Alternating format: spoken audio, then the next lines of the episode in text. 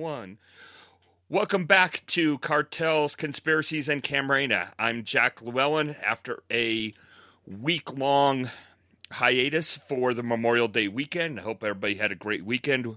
We are back with another episode. And for those of you who've been paying attention and following along, we are back for part two of our highly informative and really interesting conversation with Jaime Kuykendall. And uh, and welcome, Jaime. Hey, how are you today? I'm good, thanks. So, two weeks ago or so, Jaime, we went kind of through the lead up to um, the the Camarena abduction, and I'd like to kind of take you from February seventh forward um, today. But kind of before we get to, to February seventh, I had a couple of questions in thinking about this so correct me if I'm wrong, but but um, sometime later in in 1984 is when Roger Knapp's car was shot up, ostensibly by people working for uh, Felix Gallardo. That was in October of 1984. That's correct. Okay, so that had to have increased kind of the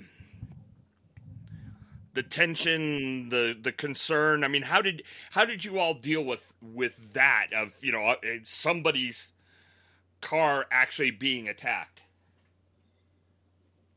Well, naturally, it, it was not. We didn't expect that. We just. Uh, we, we knew that they that they that they were upset with us. I mean, they they had shot up uh, they had uh, severely wounded an informant that we had working for us. He was uh, eventually became a paraplegic. Uh, but but it was a it was a surprise, and and it, it uh, raised tensions to another level. We changed the way that we looked at things, and then very quickly they moved him and his family out. So uh, we we lost the, we lost his services. He was a very important part of the the, the office. He was very uh, had a lot of you know he was very experienced and capable investigator. So it uh,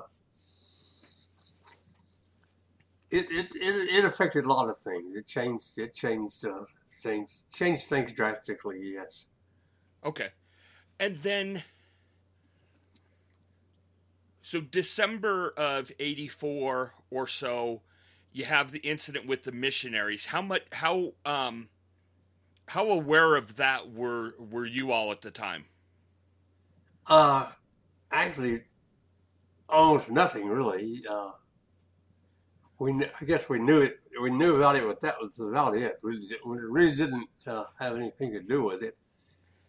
And am I correct? You guys, the U.S. had really no role in the investigation surrounding the the disappearance and eventual, you know, the murder of those four missionaries. No, absolutely not. Uh, the State Department has, in larger offices, they have uh, have their own investigators and. Uh, in a place like the consulate, they would just take one of the consular officers and assign him or her that duty to coordinate the the investigation with the local authorities, and that's what they did in that particular case. Okay, but it certainly wasn't like the your D, your office in Guadalajara was getting updates on the investigation or privy to insider information from from the Mexican officials? No, absolutely not. Uh, when the other two people uh, disappeared, uh, John Walker and uh, and the boy, what, that, that happened almost at the same time that that that happened just before Kiki was kidnapped, and and uh, and Eve Walker, the the uh, wife of John Walker, she came to Guadalajara and she met with me several times, uh, wanting us to help them, and and uh,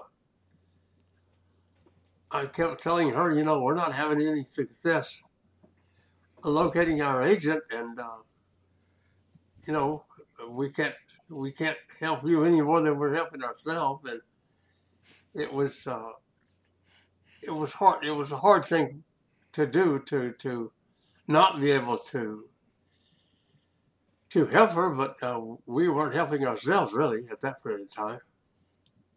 Okay. So this might be an, uh, an open-ended question that's hard to answer, and if it is, I apologize. But I'm just wondering if if if you can kind of characterize the mood in the office let's say the day you know the morning of or the days approaching uh, agent his disappearance so know leading up to february 7th you know were, were, you, were you tense? Was it you know a different feeling that it had been? Or had it you know was it kind of this is what we do and operation normal? Is is there any way to kind of characterize that? I would say that by that period in time, it was pretty much. It, it, it, every day was pretty much normal. We were, we were always tense, but it was just, just the way things were every day. It, okay. That had been coming now for, oh, I don't know, a year or so.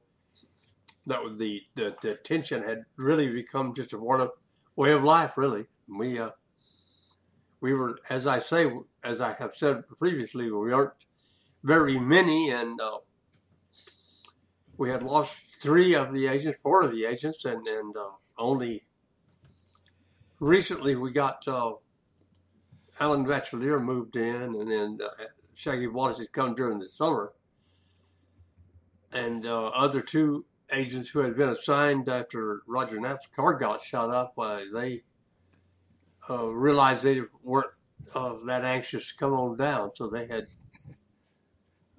renewed, they had re they had taken away their their request to get transferred. They weren't coming. Okay, and, and you know what you say makes sense to me. Um, and I want to move to now February seventh, and if I'm if I'm not mistaken, sometime that morning, uh, didn't Agent Camarena walk to um, a bank or do something similar to that um, like I say, on the morning of the abduction day? Right. Uh, Kiki had about a, uh, less than a month to go before his transfer, and he had been selling items, uh, personal items, and selling a few of them, didn't have any, uh, because they didn't, to keep from bringing them back to the States. And uh, he was taking, he, he did, he walked two, two blocks to the main, to a main street and then two blocks up to another bank and he was swapping the pesos for dollars. So he, he did. He walked four blocks by himself, up and back, uh, without molesting, without any being molested. That was probably around, uh, I don't know, perhaps 11 o'clock in the morning, morning of the 7th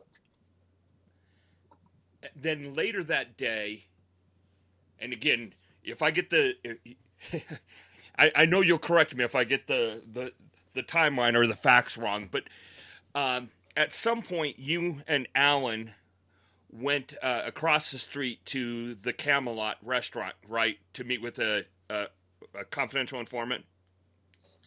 Alan, uh, we wouldn't have normally done this, but uh, Alan was new in the office and didn't didn't uh, didn't think about it, but he had arranged a meeting with a confidential informant at the Camelot restaurant, and the informant showed up with his wife and a small child, and uh, Alan went to meet with him, and I went across also to introduce myself to uh, to be there because Alan intended to pay the informant, and um, uh, the rules that required that in most cases, unless it couldn't be avoided, that uh, that all payments to an informant be witnessed by another agent. And so uh, that was the reason that I went over there. So there would have been the two of us plus uh, the confidential informant, his wife and son, and Alan. And uh, while we were there, I contacted the office. It had to be. We didn't have we didn't have cell phones in those days, so it had to be with a radio, and and ask uh, the office to have uh, Agent Camarena come over with one hundred dollars, and which he did. He came over and was there for just a few minutes. Went back to the consulate. And, and just a couple things, just for clarity. So, Ewan and Agent Bachelier went over there. Um, what time frame was that approximately? About noon, more or less. Okay.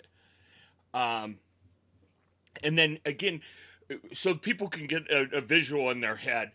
Um, and again, you tell me if I'm wrong, but the American consulate is on the corner of Libertad and Progreso, and if you go kind of southwest caddy corner across the street is what at that time was the Camelot restaurant, right? That's correct. And the Camelot restaurant had a open air deck porch in front of it, right there, right there at the corner, and and there were tables and chairs on that, and that's where we met the informant, and that's where we would go after work sometimes and have a few beers. And, the Camelot also becomes important as we go through the day. Um, because you all, or at least some of you, parked your cars in front of the Camelot as opposed to using the the consulate um, parking lot, which would be way up on the other side of, of the the consulate.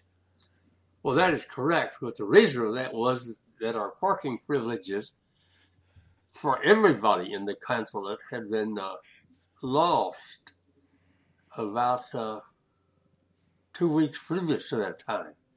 They had they had decided to uh. I don't recall now whether they were getting ready to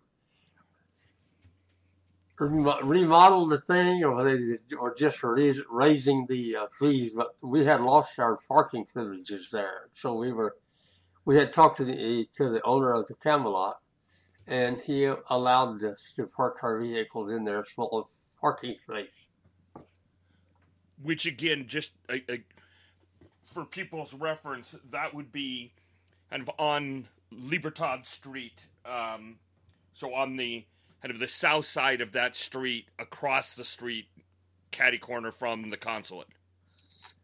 That's correct. It, it uh, they had a parking, small parking place there, good enough for about three cars. Uh, and it was it was set back from the corner a little ways. And um, on February seventh, your car was parked there, as was Agent Camarena's. Agent Camarena arrived before I did and parked his pickup truck in one of the parking slots.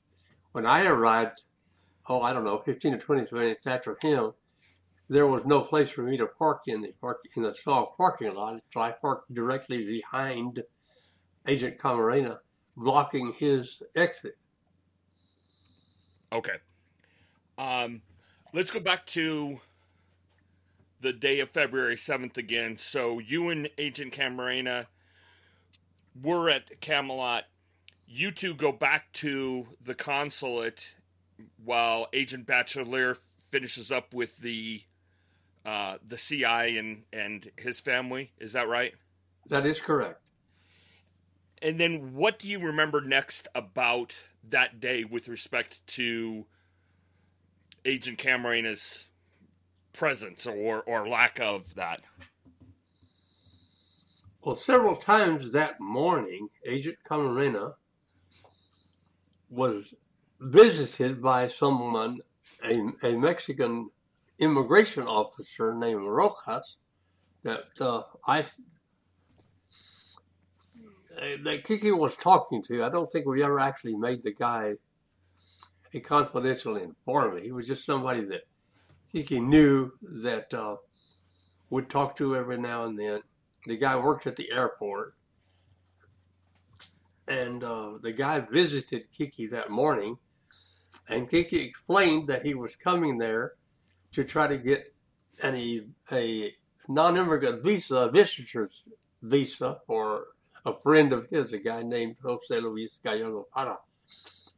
And uh, maybe I think maybe we had talked about it the day before because we had pretty much decided not to try to recommend the guy. I mean, the guy could could request a visa on his own, but they always felt that uh, a little nudge from from one of us might help might help the um, might help him get the visa. And I think we had decided not to uh, let the guy not to to to support that request. And I saw Gallardo Parra without knowing what his name was, uh, there with uh, with Rojas that morning, and uh, I think that uh, what happened was that that uh, I'm really not certain whether Kiki uh, broke off the thing for the next day or not, but uh, outside of that, we just uh, pretty much did what did what we do all day long. Uh, read, read reports, talk to informants, plan our plan our days, and we had a we had a, a temporary agent in in the office, Fidel Sanchez, I think his name was. Uh, and he and I were planning to go visit uh, a site where Rafael Caro was having a home built. We planned to do that in the afternoon. Um, and so the story, I think, goes that around 2 p.m. plus or minus, Agent Camarena says that he was supposed to meet his wife for lunch, and he leaves the the consulate.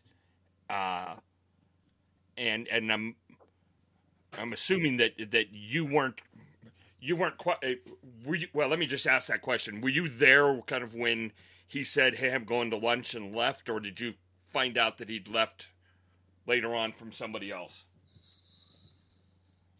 At uh, more or less around two fifteen or two thirty or something like that, I uh, left the consulate with Fidel to go and look at this site that an informant had told, given us the address. And I asked for Kiki, and one of the secretaries said that he just left to go meet his wife for lunch. She didn't say where he was going. I'm not sure he told her. And so uh, Fidel and I walked across to the consulate. I mean, to the uh, to the to the restaurant, and uh, got in my car. It was still, I still had Agent Camarena's vehicle blocked. So the two of us got in the car and left. At that time, Agent Camarena truck could have left, but it uh, stayed. And then you had no further contact with him on the day of February 7, right? No one did. Right. Um, so then when did you first become aware that something wasn't something was amiss? Well, not since we didn't know where Kiki had gone to meet his wife, and we knew he was leaving in a less than a month. Uh,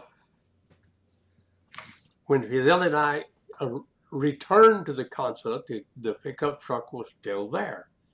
Went up to the office. Kiki was not in his office, but we didn't really, we didn't think that was unusual because uh, he was leaving, and we knew he, or we knew he, had, we were told that he had gone to see his wife, so we thought that he was uh, enjoying himself with his friends and uh, more or less celebrating his uh, pending transfer. In fact, Agent uh, Wallace, Shaggy Wallace, and Fidel and I all got in Agent Wallace's car and drove to uh, another hotel to meet with an informant who had arrived the day before, who was there to help us working on uh, against Miguel Felix. Uh, we talked to him, plan, made plans to, to, to do to start an, an investigation and meet again with him the next day. Returned to the consulate uh, after it was already closed, and, and, two of the secretaries were sitting, actually sitting on the deck outside the of the Camelot when we got there. Uh, we said hello to them, and we got in our vehicles and left. Kiki's pickup truck was still there. But again, no reason at that point in time to think think anything of that. No we reason to be suspicious. We didn't think anything of it. We yeah. uh, we we believed it's just what I just said that that yep. he was out with his with his uh, wife and friends in celebrating the transfer, the pending transfer. So then the next morning comes, and that's when you realize that something's not right.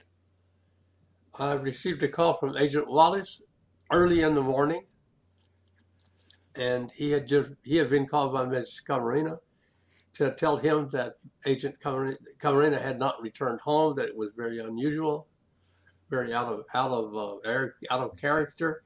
Agent Wallace called me. I agreed with him. Agent Wallace left his house to go and leave his wife with Mrs. Camarena, and I headed for the office to try to see what I could could find there? Um, this I'm not sure how, how best to phrase this question, but at what point did you, did you realize that you know that he'd been abducted or that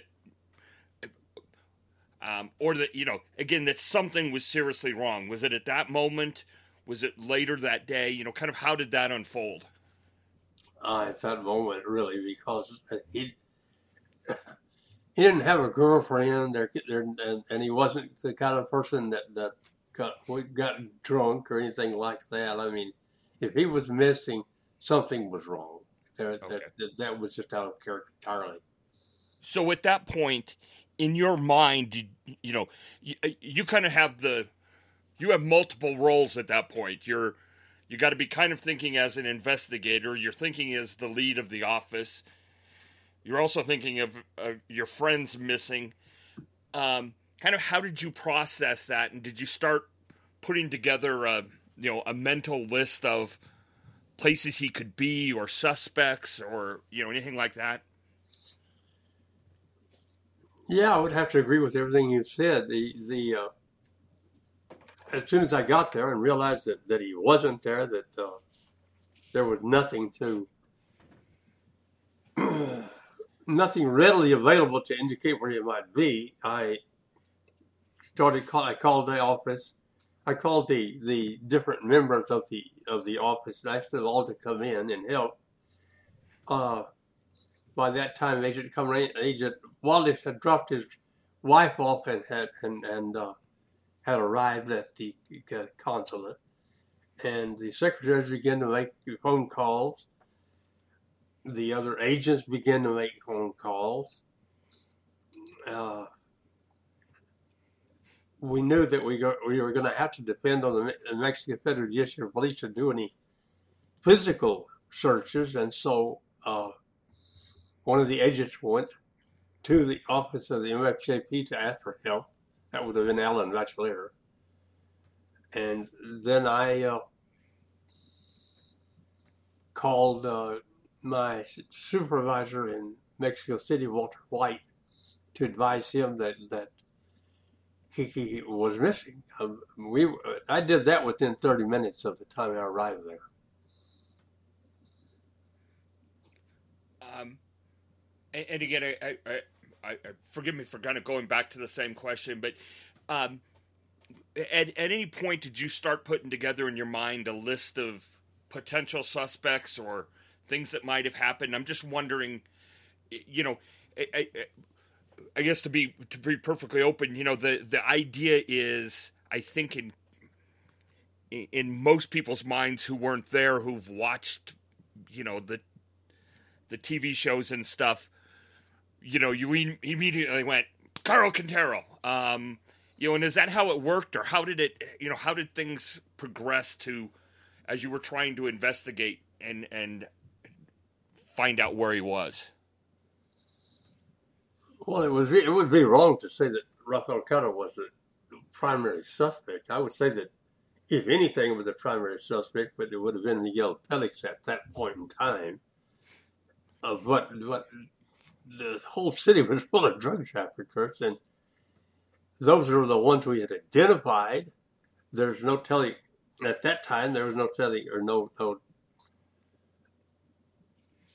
no no no other identified suspects, but that didn't mean that, that there couldn't have been, you know, it could have been some other one of the drug traffickers in that city that we hadn't identified. I mean, surely it was easy enough to sit down and, and make a list of all of the drug traffickers that we knew of, but it, we could have, it could have been someone else as well. And,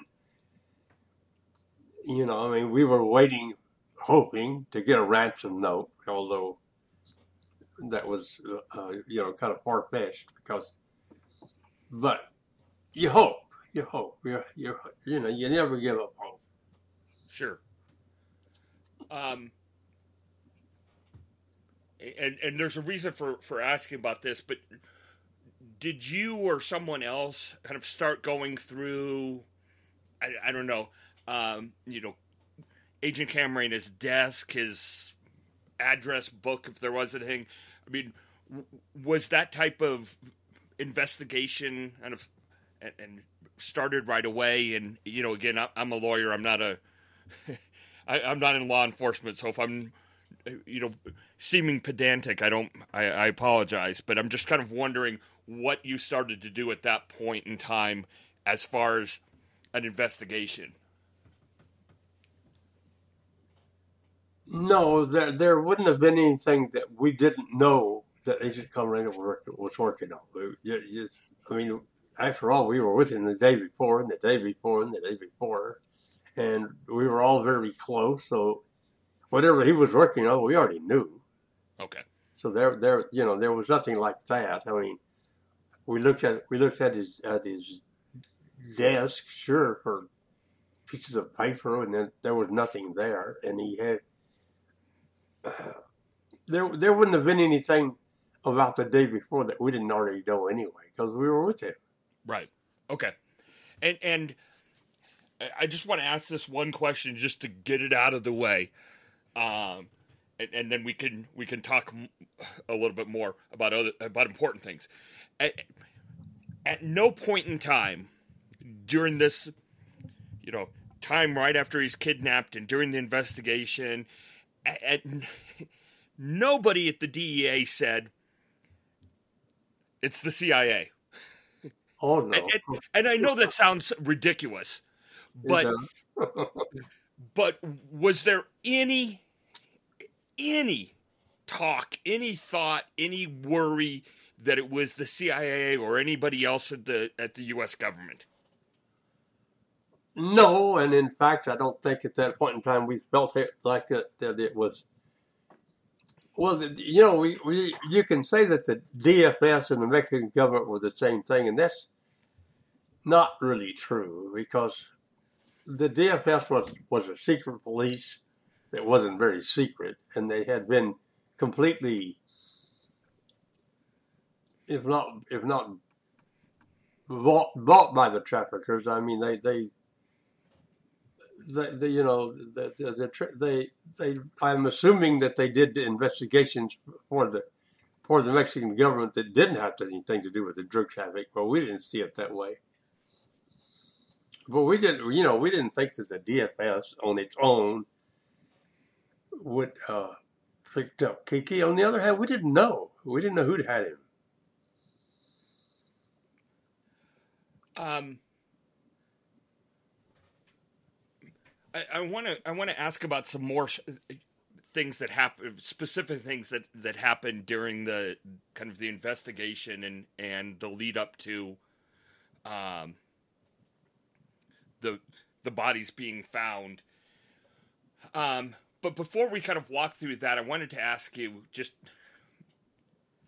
um, about Mrs. Camarena and uh, you know one of the one of the things that that I always feel is missing um, from a, a, lot of what we've been able to see and read and stuff is the realization that you know it, it, sometimes you forget this is a real person you know who who had a family and and he had young children he had a wife um, and I'm sure you dealt with her kind of during this period if you can, I don't even know how you sum it up, but can you characterize, you know, how difficult this time must have been for her?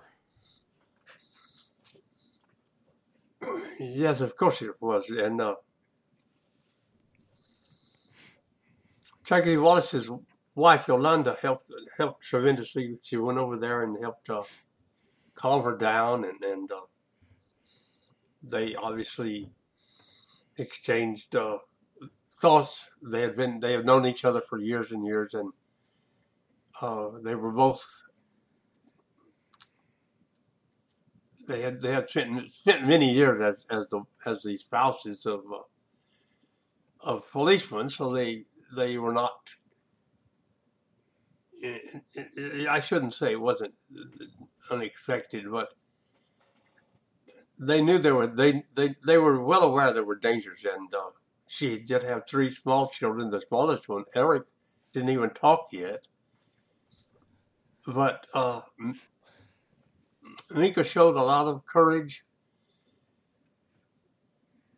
She was a great inspiration to the agents that that, that showed up and, and in the search. We uh, assigned an agent to, to, to stay inside the house the MFJP agent, the MFJP assigned a, a group of agents to be around the house to protect her because no one, uh, to protect the family because no one knew exactly what was going to happen. For a while, we didn't even know. For a while, we weren't certain that that's who had taken him, even. But no, no, Mrs. Camarena showed showed uh, a lot of uh, class, a lot of courage, the ambassador Gavin met with with with uh, Mrs. Camarena, Agent Peter Nundas, and myself, and uh, to get our feeling about what he should uh, say to the press. And Mika asked him to please make sure that her son, that her father, that her husband was not treated like a number, and make sure that uh, that his disappearance and if he was found dead made made made a difference.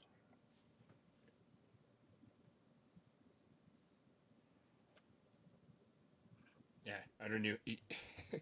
Frankly, it doesn't happen very often, but I'm almost at a loss for words. Um,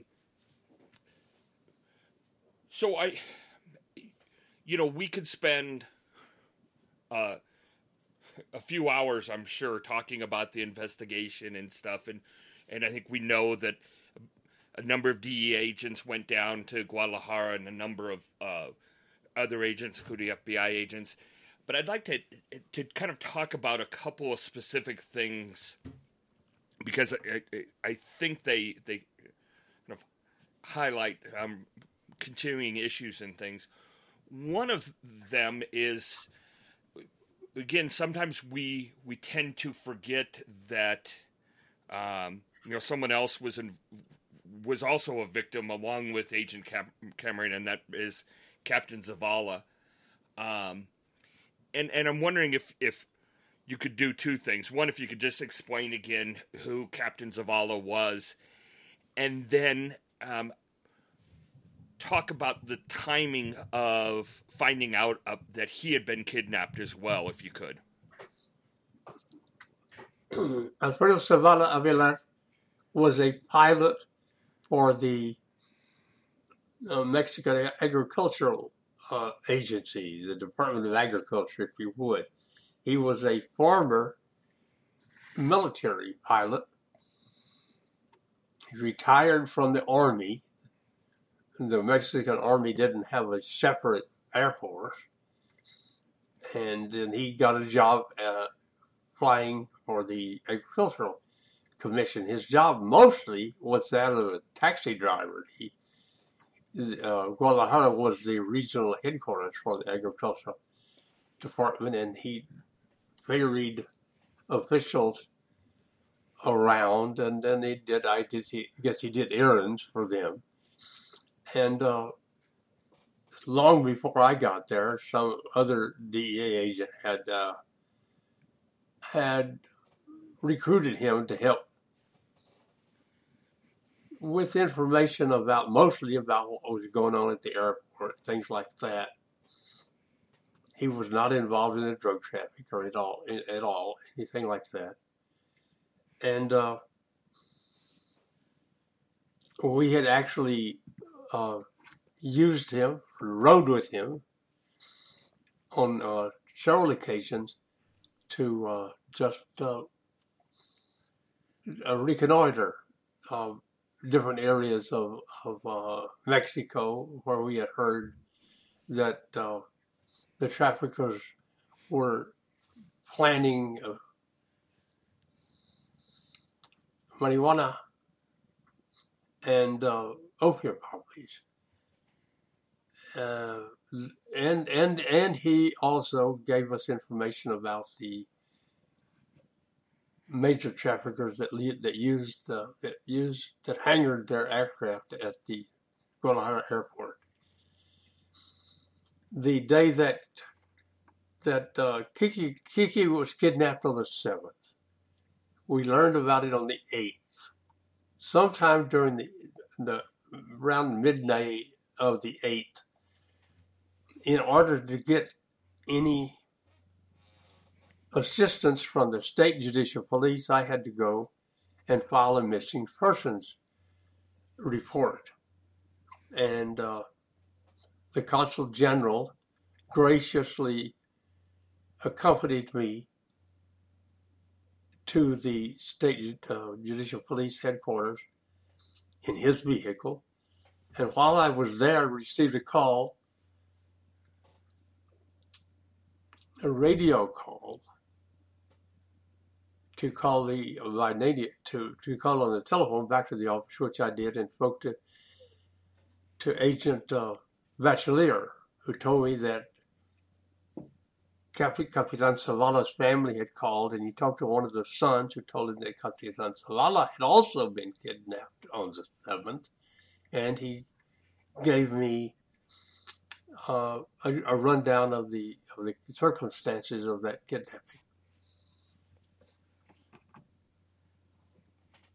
and and again, just for for clarity, um, there's no question that the son was reporting the kidnapping that occurred on the seventh, and he was reporting it on the eighth. That is correct.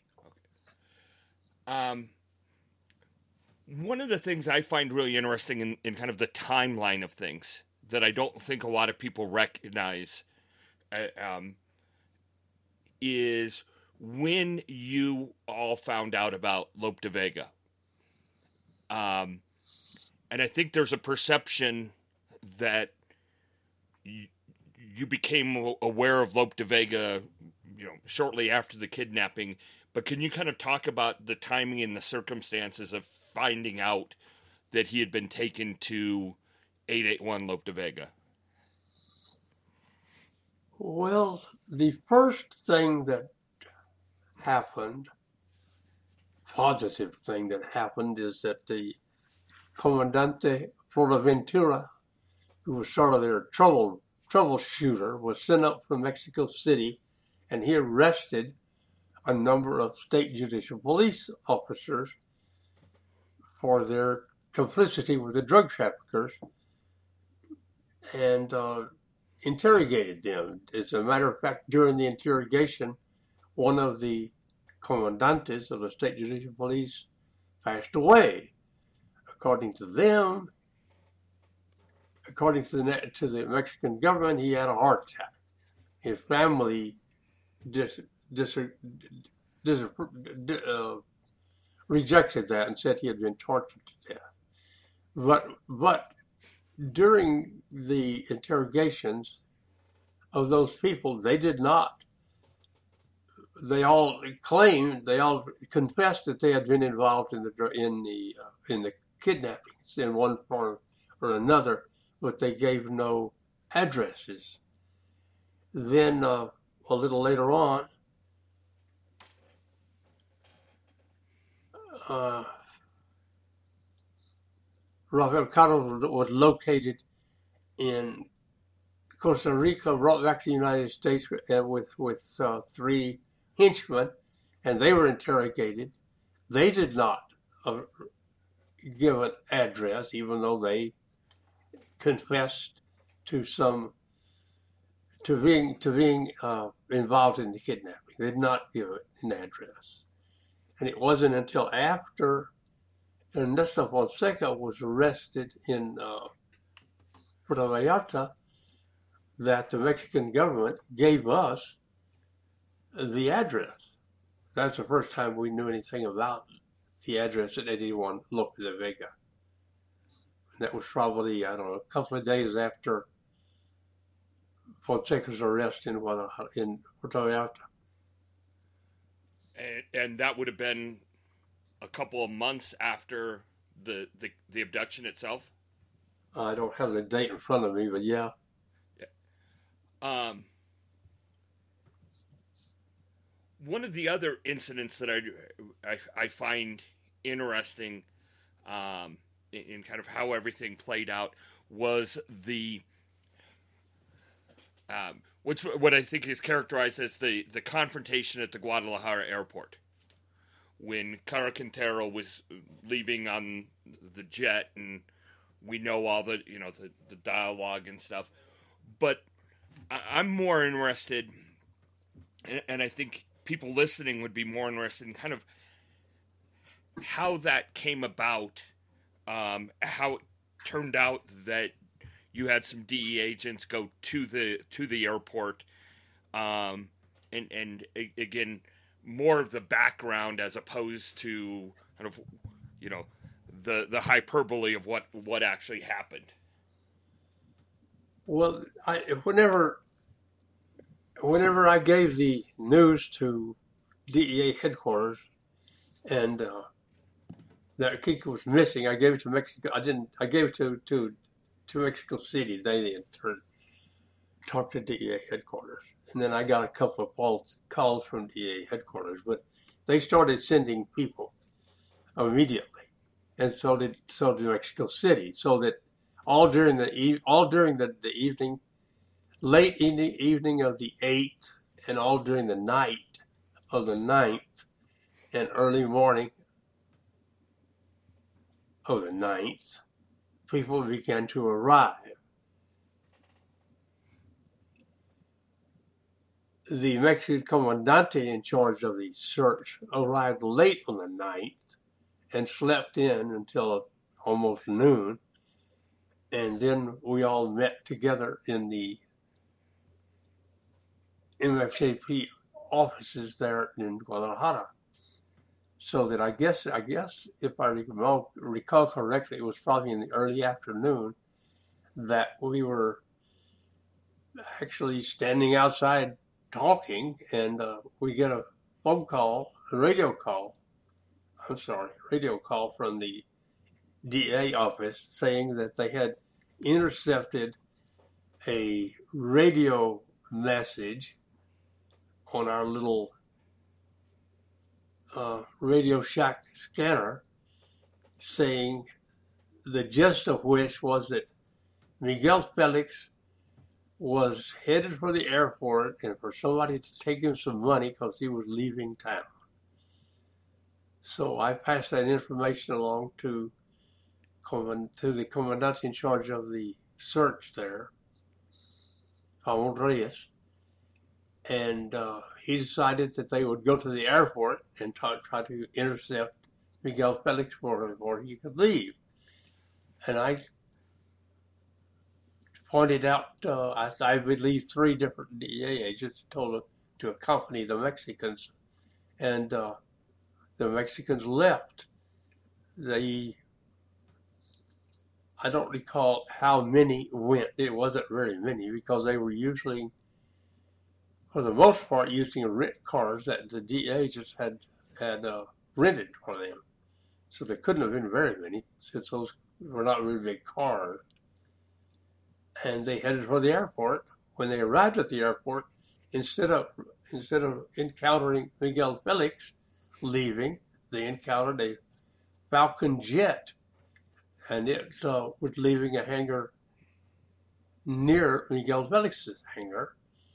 They, for some reason, confronted the group of people that were accompanying that that aircraft. I, guess, I suppose because they were all armed and uh, Pavon Reyes talked to them, and he talked to the person who was the, the obviously in charge of the Falcon jet. He that that person presented some uh, some credentials, and some of the people in the in the uh, armed group were known at, to to Reyes and others because they were ex MFJP agents.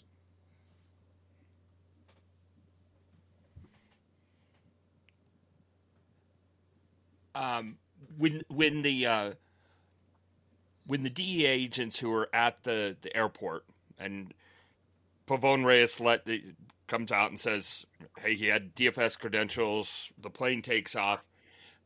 DEA agents come back um, what did they tell you as far as kind of who the person was or who was in the the, the Falcon jet? That's not the way it occurred. As we okay. were, as we were, I was at the DEA had, I was at the DEA office when the when the confrontation took place. Edward Heath was at the MFJP office he had a handy talkie, a DEA handy talkie. One of the agents, Ralph Viruel, comes on the radio and says, a he more or less said we had we had a confrontation here, but there's one guy got in in a Falcon jet, or he got in. Yes, he no, did. He did. He said a Falcon jet, and they are leaving. And uh, he either gave the N number, the number on the aircraft, or I asked him and he gave it. And I said, that is a Falcon, that is a new Falcon jet that is used by Rafael Caro. At which time, Ed Heath jumped on the radio, or, or used the radio, talked on the radio, and he said, stop that jet. But uh, Ralph answered back and said, no, it's too late, it's already leaving we did not have, we absolutely did not have a photograph of Rafael Caro Quintero. We didn't have one. DEA headquarters did not have one, and Mexico City DEA did not have one. So we did not know who who who it was until we until Pavon Reyes returned from the consulate from the airport, and we all met and then uh, it was determined that that's uh, one of one of the MFJP agents who had accompanied Reyes said that it was Rafael Caro. Pavon Reyes said he didn't know that, that he didn't know him, and that was not the credentials that he that he was shown. That particular MFJP agent stated that that uh, Pablo, that uh, Rafael Caro had given Pavon Reyes, or had told him that he was going to give him, going to bribe him. But no DEA agent heard that conversation. Okay. The the plane that Falcon jet, did you know who, or at any point did you find out or know who owned that? Even if it had been being used by Caro Quintero, do you know who who owned it? Oh yes, we we, we knew we knew who owned it. We knew most of the aircraft that the traffickers, the Guadalajara traffickers used at that period of time. So we knew it, it, it belonged to the Cordero Staufert family that uh, Rafael Caro used it. The Cordero Staufert family owned the Ford agency, Country Ford, where Rafael Caro had purchased a lot of vehicles. They were they were they they, they appeared to be money launderers for Rafael Caro. Um, but it was not owned by the company known as Setco, right? No, it was not. Okay. Um, before we turn this into too long, I, I want to talk about two last things. Um, the most important of which is the the recordings, and um, and you and I have had separate conversations about this, and so I'm going to let you do the vast majority of the talking here, so I don't misstate. But one of the more unusual, I think, elements to the the kidnapping um, and interrogation of Agent Camarena was the fact that it was recorded. And I'm wondering if you could just explain to to us um, how you came to find out uh, that there were recordings and that there were um, copies of those recordings on, uh, you know, there were tapes of that recorded the original recordings.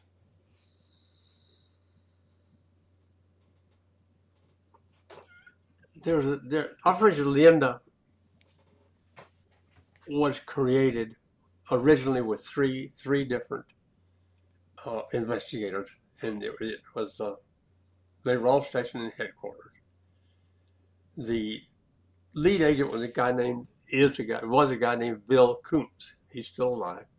Bill Koontz came down to Guadalajara accompanying two FBI forensic specialists to look at the house at 81 Lope de Vega. And he happened to be in the DEA office at Guadalajara that day. It was like it was just a couple of days after Fonseca had been arrested in Puerto Vallarta, and I received a call from Walter White, the deputy uh, concierge, the assistant concierge, and he told me that the CIA had a source within the Mexican government he may have said Mexican military, who told them that Kiki had been interrogated and the and the interrogation recorded, and that he had heard the, a portion of the recording. And uh, Walter told me a couple of little things in there. He said that uh, that he had been asked that in the re, that in the, the recording he had been asked if he knew a person named Jesus Ramirez, and uh, I told Walter that that was the name of of a of an assumed name of a confidential informant in our office, and that uh, it was the only name that Kiki knew for the confidential informant because the confidential informant did not work for Kiki. Kiki had met him, and that based on that, that I felt like that uh, the, that the information about the recording must be correct. Then Walter asked if I would come on down to Mexico City and we would talk to the CIA and get the whole story from them, what they knew. And so I did that night. Bill Koontz and I flew to Mexico City. The next morning, I went to the to the embassy. Walter White and I went up to the CIA office and talked to someone there. I do not remember his name, and he told us that he, he repeated the information that Walter had told me, and he, uh, plus a little more. Uh, he said that's all he knew. Uh, coincidentally, the direct the administrator of DEA had arrived in uh, Mexico City the day before, accompanied by a man from the State Department. So I went with Walter downstairs and told the administrator of DEA and Stephen Trott, the State Department person, and Edward Heath, the DEA SAC, of what I had learned at the CIA and that and my belief that it was true based on what I'd been told. They had a meeting that day, scheduled that day with the Mexican Attorney General, and, and they said they would take they would bring up the matter during the meeting, which they did. The Attorney General told them he knew nothing about it, but he would investigate, and if true, he would call them. And uh, there again, that is what happened. They returned to the to the embassy, and they, in a short period of time, they received a phone call from the Mexican Attorney General, who said that in fact it was true, and that if they would return, he would let them listen. And so they did that. The uh, they went back listened to the to the to the to the uh, recordings, and in fact, they recorded it, uh, a portion of it. And re- when they returned, they played the recording. I told them that yes, it was Kiki's voice, and uh, they left it at that. I don't. A few, I'm sorry. A few days later, Edward Heath received a phone call from the Attorney General's office. And when he went over there, they allowed him to listen to uh, several recordings. I think he said he actually listened to several tapes. Um, and we tried to get copies. They did not give us copies they kept they, they said it was embarrassing to the government to their government to to uh, admit admit that the recordings had been done, so we were not able to get copies. But we kept on trying and kept on trying, and eventually. Walter White was summoned to the Attorney General's office. He went over someone, and I and I do not know who gave it, who it was, gave five cassette tapes to Walter the cassette tapes were marked Copia 1, Copia 2, Copia 3, Copia 4, Copia 5. Walter put them in a DEA evidence envelope and sealed it. My secretary happened to be in Guadalajara, in, in Mexico City that time, some on some administrative matter, and he gave them to her. She flew back to Guadalajara, gave the tapes to me, and the next day I flew to Washington, D.C., and gave the tapes to Matty Moore, who was one of the agents assigned to Operation Leyenda, and he made copies. Um, and thanks. That that I mean that.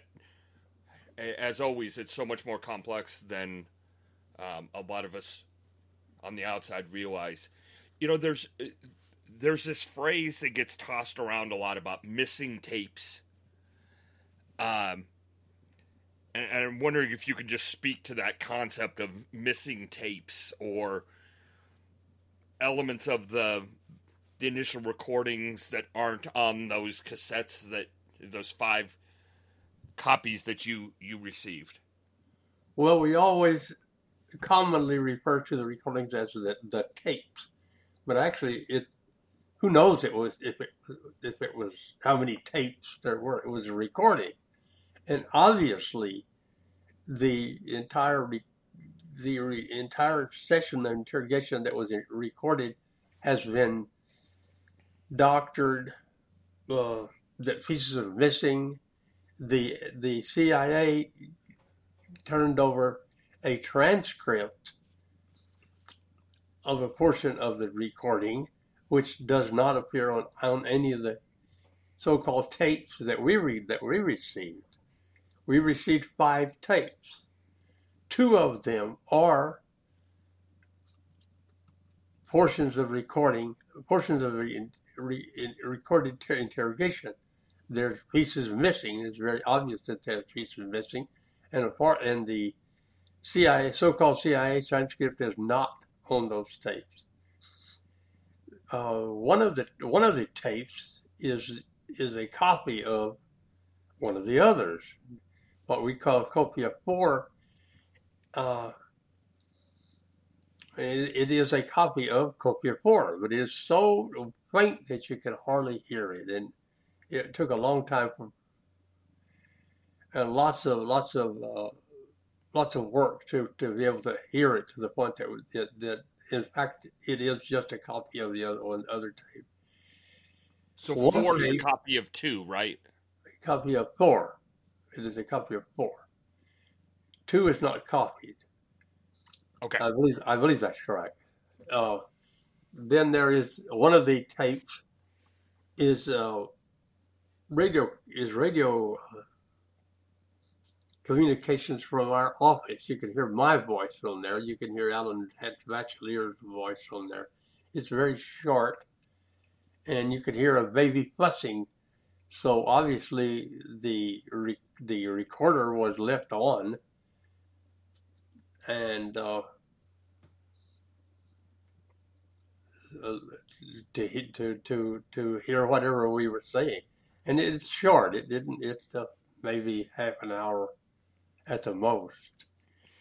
And the last tape is the is a the interrogation of a man that we know is that we knew as Juan Brito, and he was actually a an MFJP agent. I mean, a DFS agent uh, stationed in Zacatecas during the period of time that we were working that case up there. And then he got transferred to uh, to Durango, and he and the opposite side of that tape is his, is his girlfriend, and she was interrogated. What is interesting about Juan Brito is that sometime before the interrogation before the interrogation took place, he had apparently been stationed in uh, Negras, Mexico, and made friends and became a source of information, if not an informant of an of an of a border patrol agent there, who then became an FBI agent. And that FBI agent had reached out to him, and he had traveled to what is Mexico, and across the river to El Paso, Texas. I do not know uh, with what kind of documents, and met with the his old friend, his old Border Patrol friend, and several other FBI agents. A DEA agent from from Mexico City was invited to go up and was allowed to listen to two days, and he was interrogated, questioned by the U.S. Uh, agents, and returned to his office to to where he was stationed in Durango what's really interesting is that during the period of time that he was talking to them, the Mexican the Mexican officials or somebody in Mexico, some of the bad guys, or maybe even the DFS agents, had him under surveillance. They knew he was meeting with the American agents. They watched him during that entire period of time, identified the, American agents, and uh, when they interrogated him, they asked him about all of that. So the it, it, it appears that when Kiki was interrogated, he told him about the name of a, the assumed name of a man who helped us in Zacatecas.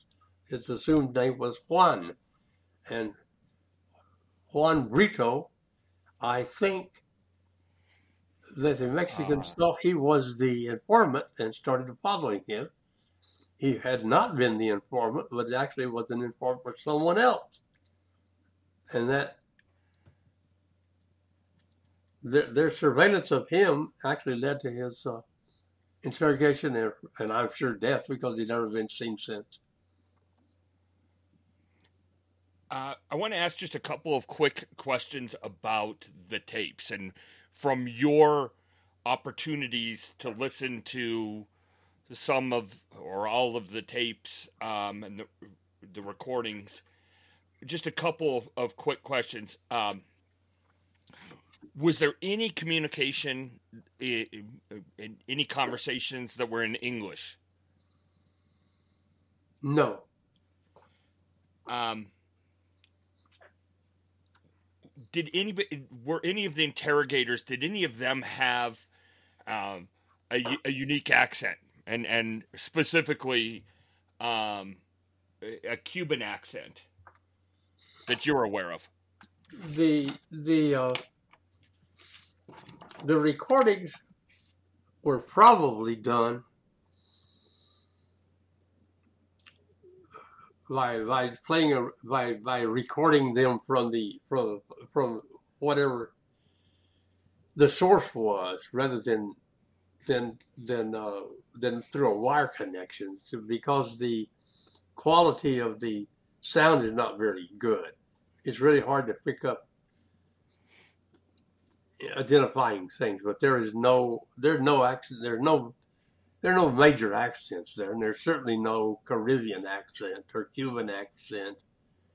They all sound like Mexicans. Um,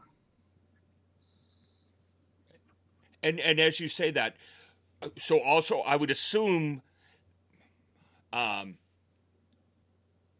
that if there were if there were Americans uh, your Spanish speaking Americans that that accent would generally, not always, but generally, you would be able to tell that there was a difference. Uh, they, whether or not the people that are interrogating speak English or not, there there's little doubt with that they were Mexicans. Okay, that's that's all I was. Yeah. Um, and and, I'll note, you know, I, I have heard portions of, of tapes as as people know from from the trials, um, but I've also read transcripts, and it's I, I can't imagine trying to transcribe these because, it, especially in various points, it seems like there's two or three or more people talking at at the same time, and it has to be very hard to to understand, especially when it's a copy of a copy, so to speak. Well, I have listened to them many times, and uh, almost every, almost any time you listen to them, you, you pick up something you didn't hear before if you listen close enough. And, and a lot of some of the early transcripts were wrong and had to be uh, corrected. They're, the, the, the quality of the, of the recordings is really bad, especially uh, Copia 4 and the, it it it goes you two just from the from the, the the way in which Kiki answers the thing, it sounds like it's if it's not the first one, it's very near the first because he sounds doesn't sound as weak uh, at that period in time. Whereas later on, it it the it you can see that he's that he's very tired and am I correct too? If you if you go back to like Copia two, um, it seems that the interrogator or the primary interrogator early on was a little more um, polished, methodical, whatever the right word might be, um, especially as opposed to some of the later ones where it's a little more disjointed. There's not really an interrogation as much as it's, um, you know, kind of attacking him. Is, is that generally how how you rec- how you perceive the tapes? I, I even I even feel like that Kiki might have known the first interrogator because he's almost. Uh, the first interrogator was, if not polite, uh, at, at, least not demanding, and and uh, and when and when Kiki calls him comandante, it's it's not as if uh, it's almost as if he knows him. I mean, that's kind of hard. That's just that's just a personal thing, but okay. Um, again, um, wanting to to not take this too long, I wanted to ask two last questions. Um, when the United States government had their trials, and there's been three principal trials. There was the the first one with Rene Verdugo and a, and a few others, and then there's the two that we call that I refer to as the two Zuno trials. So there was the first Zuno trial in uh, 1990, which included uh, Matta Ballesteros and, and others, and then there was the second Zuno trial that involved uh, Dr. Humberto Alvarez Machain. Um, you worked with, at least in some respects, the prosecution on the first Zuno trial, right? Yes, yes. And without going into a lot of detail, there's been an you know, there's been an, an an allegation that you somehow gave testimony that favored um, Ruben Zuno Arce, and and um, just by way of background, Ruben Zuno Arce had at one point owned 881 Lope de Vega, um, and and we won't get into the details of when and if he sold it and how, but at one point he had owned the house. He also was the brother-in-law of the former president of Mexico, uh, Luis Echeverria. Uh, I was on, you know, in full disclosure, I represented or was one part of a team. I was, I was the junior, junior, junior member of a team representing uh, Mr. Zuno. I was in the courtroom when you testified that day, uh, but there's been an allegation that you you testified for or on behalf of Ruben Zuno, and I'm wondering if you could just respond to that characterization? Well, I testified as a government witness about what I knew uh, in the first trial, well, in, in, both trials, I mean, and then, uh, but I testimony was not about Ruben Zuno, it was about what I knew about the whole uh, Camarena uh, about Kiki's time in, in, in Ecuador when I was there, and I testified be, about I testified about my interview with uh, Ruben Zuno concerning his ownership of the house at 81 Lope de Vega, and I testified about uh, a little incident that we had had in um, 1982,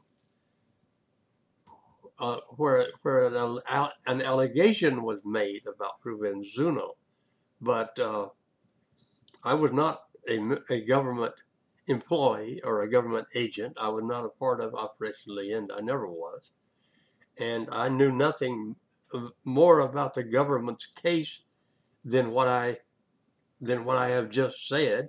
The government did not include me in their case. They didn't tell me what information they had.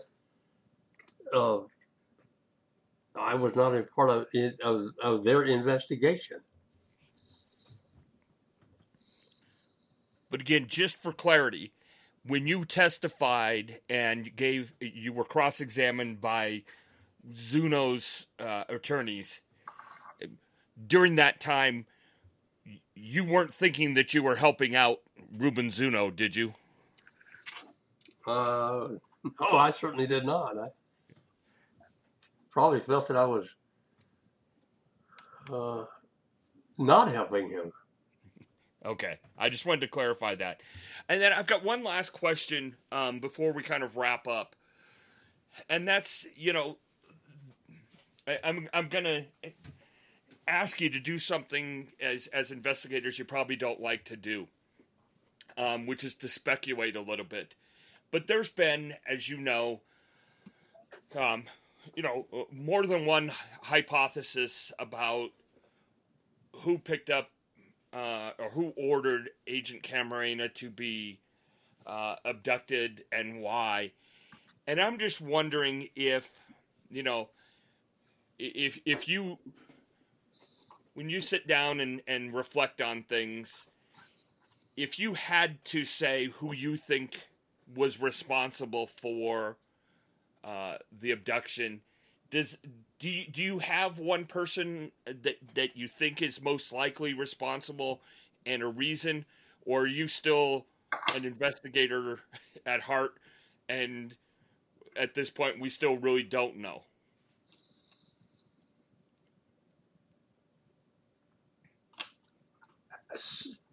everybody, 90% of all of the people that probably were involved worked for Ernesto Fonseca. Very few of them, a few of them, were more closely associated with Rafael Caro. But Rafael Caro is Ernesto Fonseca's nephew, and they were very close. Rafael Caro does, at a certain period of time, purchase the house in 81 Lope de Vega.